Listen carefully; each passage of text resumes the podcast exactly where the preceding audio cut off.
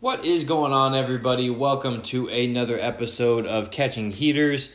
I am your host, Matt, and as always, I am excited to be here with you today. I have a fun episode on the docket for you, and I'm excited to go through some things with you today. But before we jump into the core of the episode, if you're enjoying the podcast, I would really appreciate it if you'd go on, subscribe, give me some great feedback, give me some comments. I would appreciate that. I'm also on the other social media networks, Instagram, Twitter, TikTok. I'm at Catching Heaters on all three of those platforms. So go check me out there. I know this past week I didn't put out as much content. I apologize for that. The wife and I have decided that we are going to move to Texas, to the San Antonio area. So as you all can imagine, we have a lot of things going on right now. We're going to be moving here in July. So got a lot of things we're trying to wrap up here in Florida and get some things accomplished before we have to move. But I did want to sit down today and put out some good content for you. I am going to give you 5 tips on the investing card industry, on collecting, kind of what's your strategy, what's your goal, just 5 tips on the overall card industry. And since I'm fairly new getting back in within the past 4 months, 5 months, there's a couple things that I've done personally that have helped me gain knowledge, that have helped me kind of grow within it and feel more comfortable within the card, the hobby, and everything that is going on right now, because sports cards are extremely hot. A lot of fun things happening within the industry. So I just wanted to give you 5 tips on things that have helped me kind of grow my knowledge and get further into the hobby and enjoy it more. So let's start off with the first tip, and this is pretty universal for everybody. I think that everyone would agree, once you get into any collectible, any type of hobby, that you definitely need to do your research. And if you talk to anyone that's in the hobby, that is probably the most important thing when you're starting out. So number one, doing your research, and what's the best way to kind of gain knowledge if you're just now getting into the hobby and sports cards, or if you're jumping back in and you're kind of rusty on, you know, what everything is happening, all the different types of cards, things of that nature. So, you know, how are you going to gain knowledge? How are you going to be able to get back in and know what you're buying? There's 3 big tools that I think are the biggest, that are the most helpful. One, the first being YouTube. You can basically search for anything that you're interested in, and people have probably made some form of a list or giving topics or ideas on different things within the hobby or industry. So going on YouTube. The next 2 is going on eBay and then using the social media platforms. eBay is very big for being able to search, you know, cards that you might already have, and figuring out the market of what these cards are being sold for. And then social media, you just get a lot of dialogue and you hear a lot of things that are coming, and kind of keeps you current and up to date. And you can just dive into the community and learn a lot of things from your peers and people that have been in the hobby for years and really understand the trends and what is going on. So the 3 best tools, you know, YouTube, eBay, the social media platforms, those things can really help you. Now, when you're going on those platforms and you're researching, what should you be looking for? And that, you know, once you dive in, it's kind of like, all right, well, what do I need to know? What do I need to figure out? And I think for myself, when I was coming back into it, that was the biggest thing for me, is there's so many different style cards. There's so many parallels. There's different brands. Like, some brands have rights to the MLB, to NBA, to NHL, to basketball. So producers of cards are all different. So what should you be looking for? I think the first thing is really you just need to understand card values and what you would be buying or purchasing or what you're looking for. So many things have changed. You have the different brands. Obviously, Topps has the MLB rights, so they're producing cards that are going to have the logos of the teams, which is very important in collecting. And then as far as the NBA, which is probably the hottest in the industry right now, Panini is going to have the rights there, and you're going to have your Prism and Select and all those different Optic. So all those different types of cards within that industry that you need to understand what people are going after and what are the key market cards that people are going to want. And within each of those brands, when they're putting out cards, there's all kinds of different things coming out. You're going to have base cards, you're going to have chrome cards, you're going to have parallels, you're going to have prisms, you're going to have cards that are numbered. So going into that and understanding how certain cards are going to hold value and which are more sought after, those are things you want to be looking for and trying to wrap your head around. And then even going back into vintage cards, you want to make sure you have an idea of what the market is for those and how they compare to cards right now and what the values are going forward for vintage cards. So kind of understanding the sets back in the day and knowing what popular sets are sought after.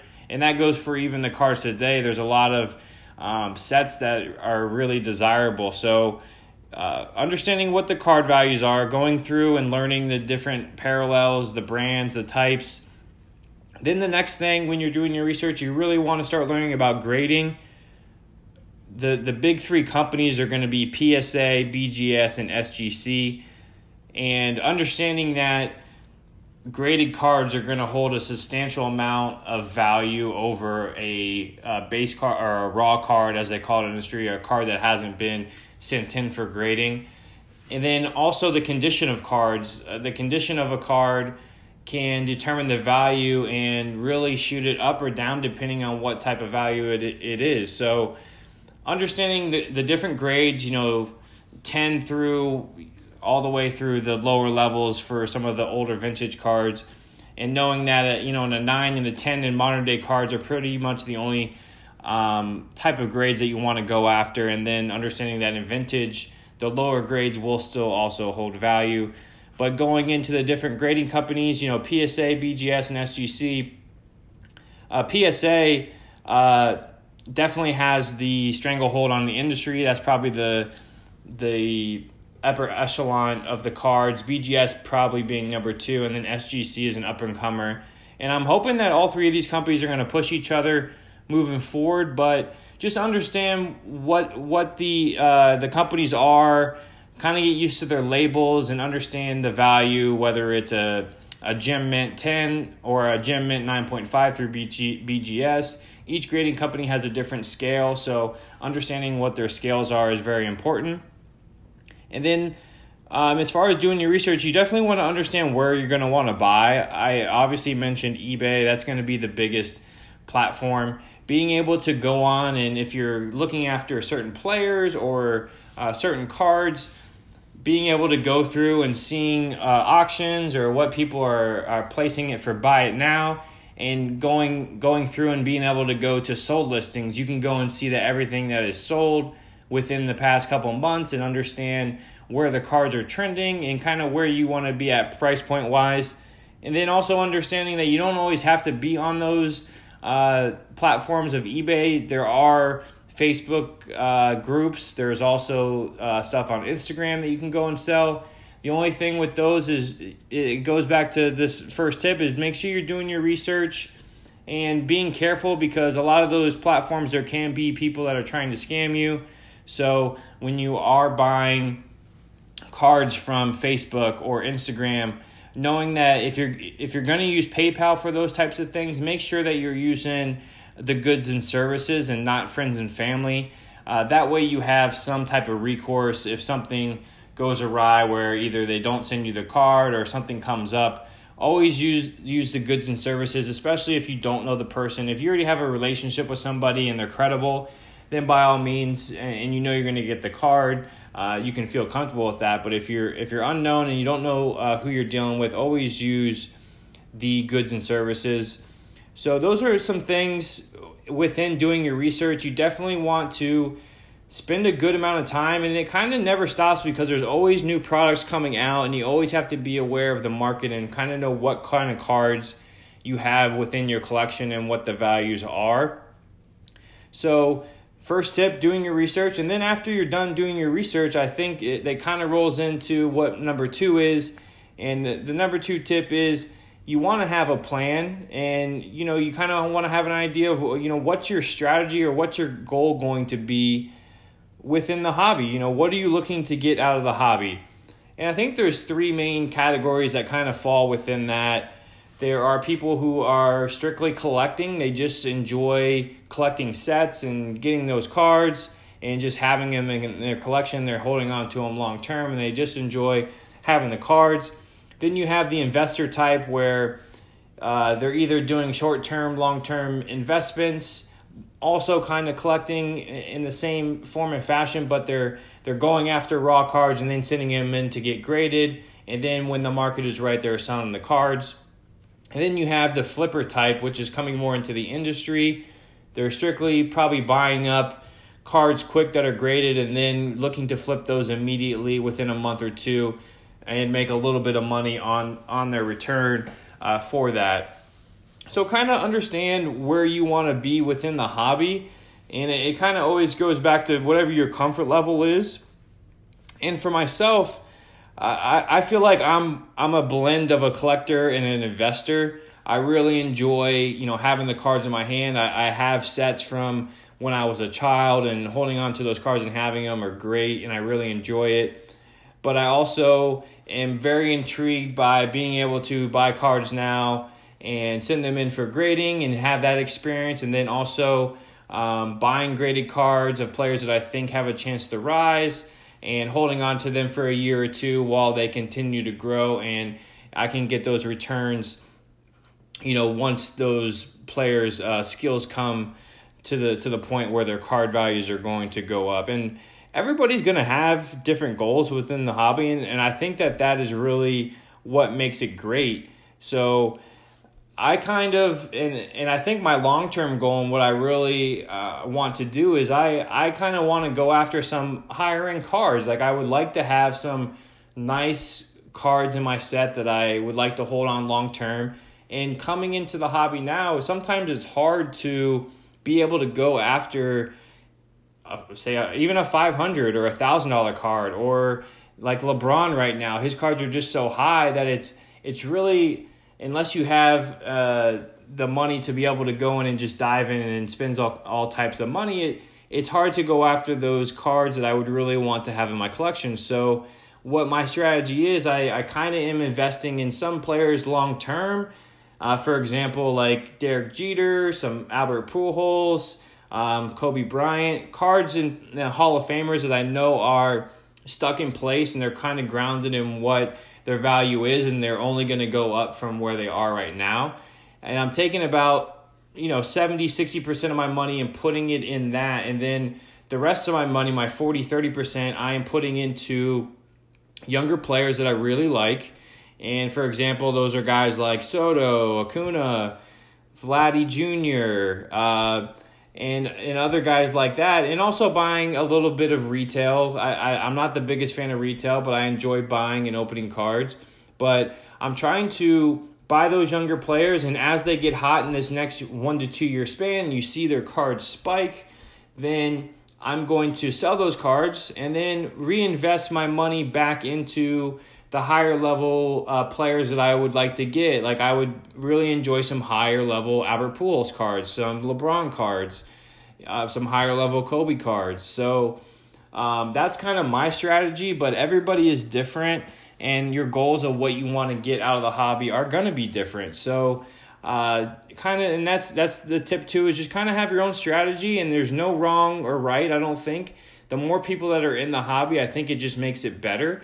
But you definitely don't want to go in with no plan at all, because when you first get into it and you dive back in, there are so many cards out there, and you get so excited. You just don't want to go on a rampage and buy a bunch of cards without really understanding where your strategy is and where you want to be at. And that's my biggest recommendation is, once you get back in, build your strategy, be patient, and then kind of stick to your plan.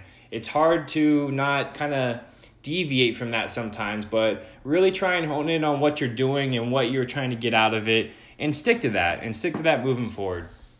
All right, so one, you've done your research. Two, you've formulated a plan. Now, my third tip is you really have to start understanding, you have to start selling and buying the cards. Mainly selling, because learning what the value of the cards are and how to strategize what you're posting and where to place the cards if you're putting them on eBay. There's a lot of things that go into it.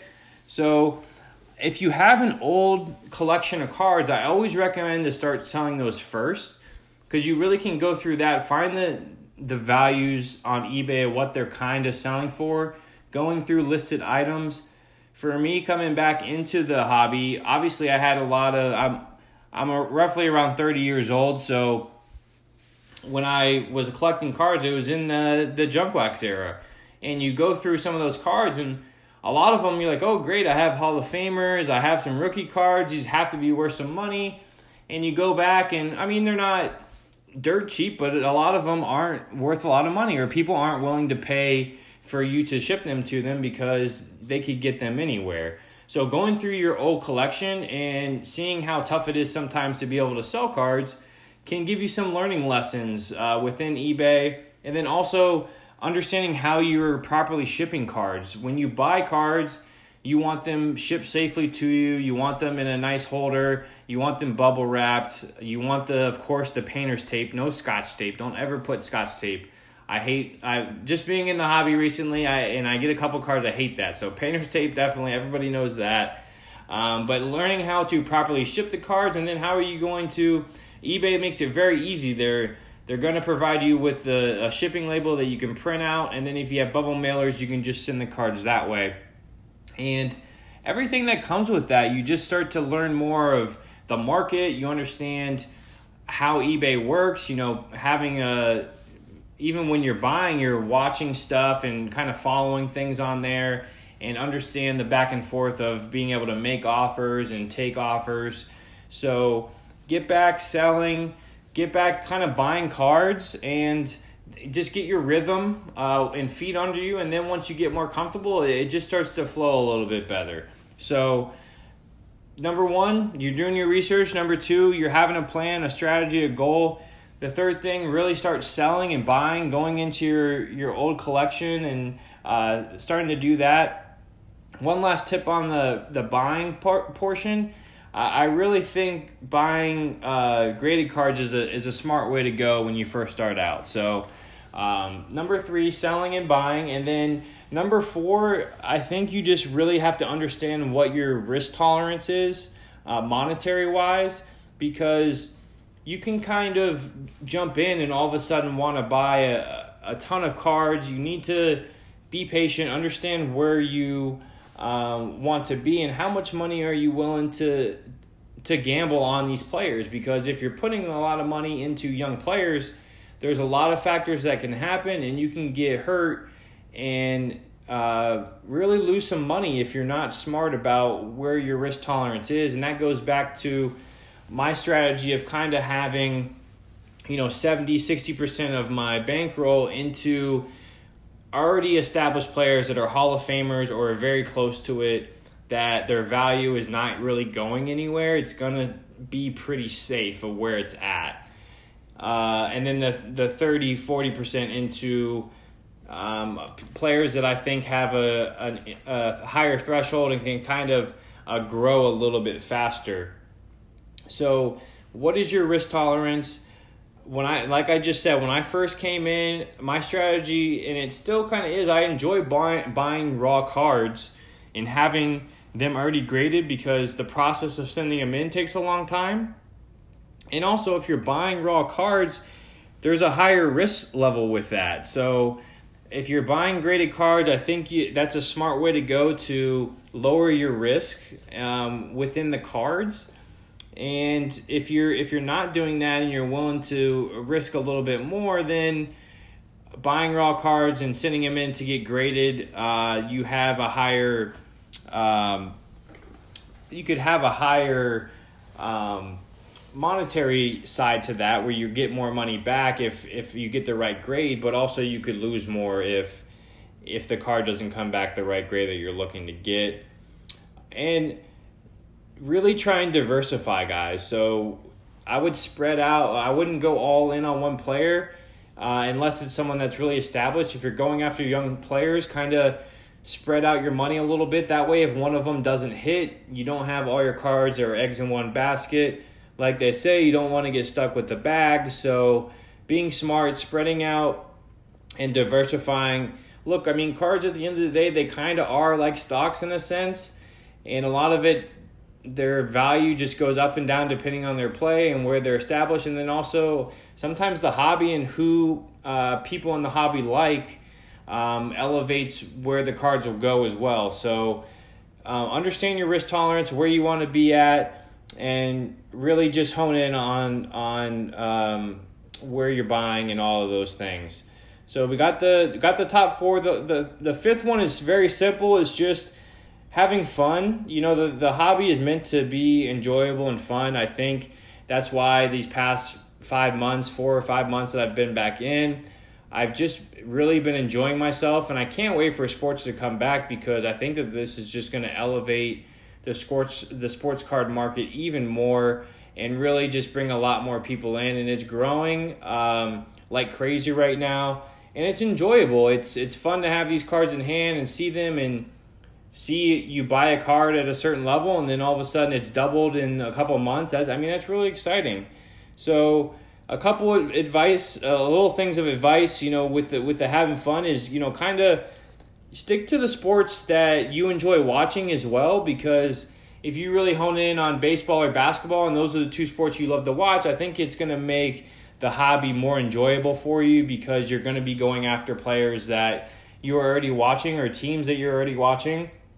And being able to watch, it's kind of like the fantasy sports, you know. It's going to make the games a little bit more enjoyable for you. So go after sports you enjoy. Don't just go after things that are trendy, or if you read something or watch something on YouTube and you're like, oh, man, they're saying that this card's going to rise, and you're not knowledgeable on it. I would recommend staying away. Go more for what you're researching and what market you understand.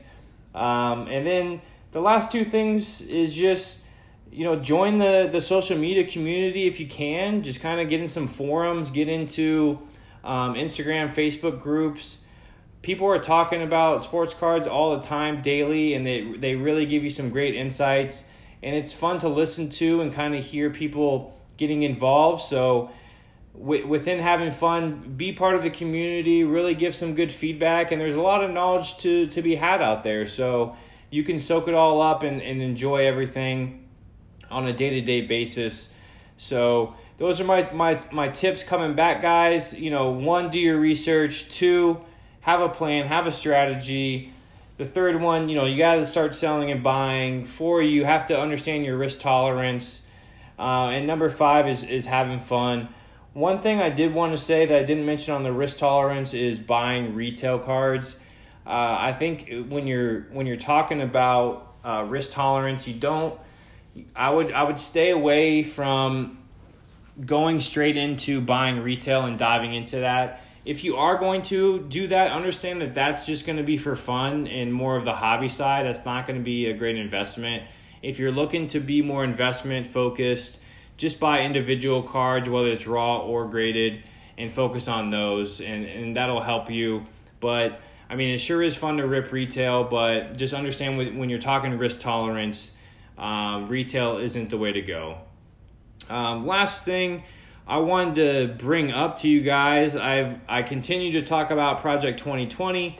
It is really simmering down on the secondary market, which, you know, I said last time that that's kind of coming. There's still cards that are holding value that are the lower print runs. And like I said, keep an eye on it, because what's happening is the focus is shifting from these cards, and now the print runs are really starting to lower. Last week we had a card go under 5,000 for the first time in I don't know how long. It's probably been at least a month. The Ricky Henderson, Jacob Rochester went for $4,966. and a bunch of the other cards went under 10,000. The Ichiro by Keith Shores, 8,000. The Fukushi Dwight Gooden was 5,600. The Tyson Beck, Ted Williams was at 9,000. Of course, the Trout, which is going to be the premium card, I think people are going to buy that regardless, went for 20,000. But even some of these higher profile artists like Andrew Thiel, Blake Jameson, Thiel did the Mattingly, and that was at 8,400, and Blake Jameson did the Mariana Rivera, and that one was low also. That was at 7,400. So, look, same advice that I've been giving this whole time. Go after the artists you like. Go after the cards that you like. Buy them strictly from the Topps website.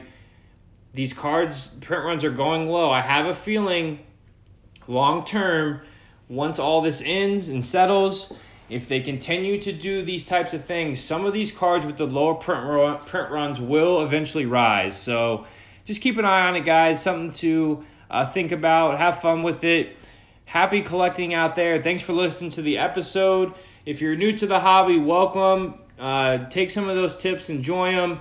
Go out there. Look at eBay. Go check out some cards. Please go follow me on the other platforms. Please subscribe. And give me some great comments on the podcast. I would appreciate it. Everybody have a great week, and we'll see you next time.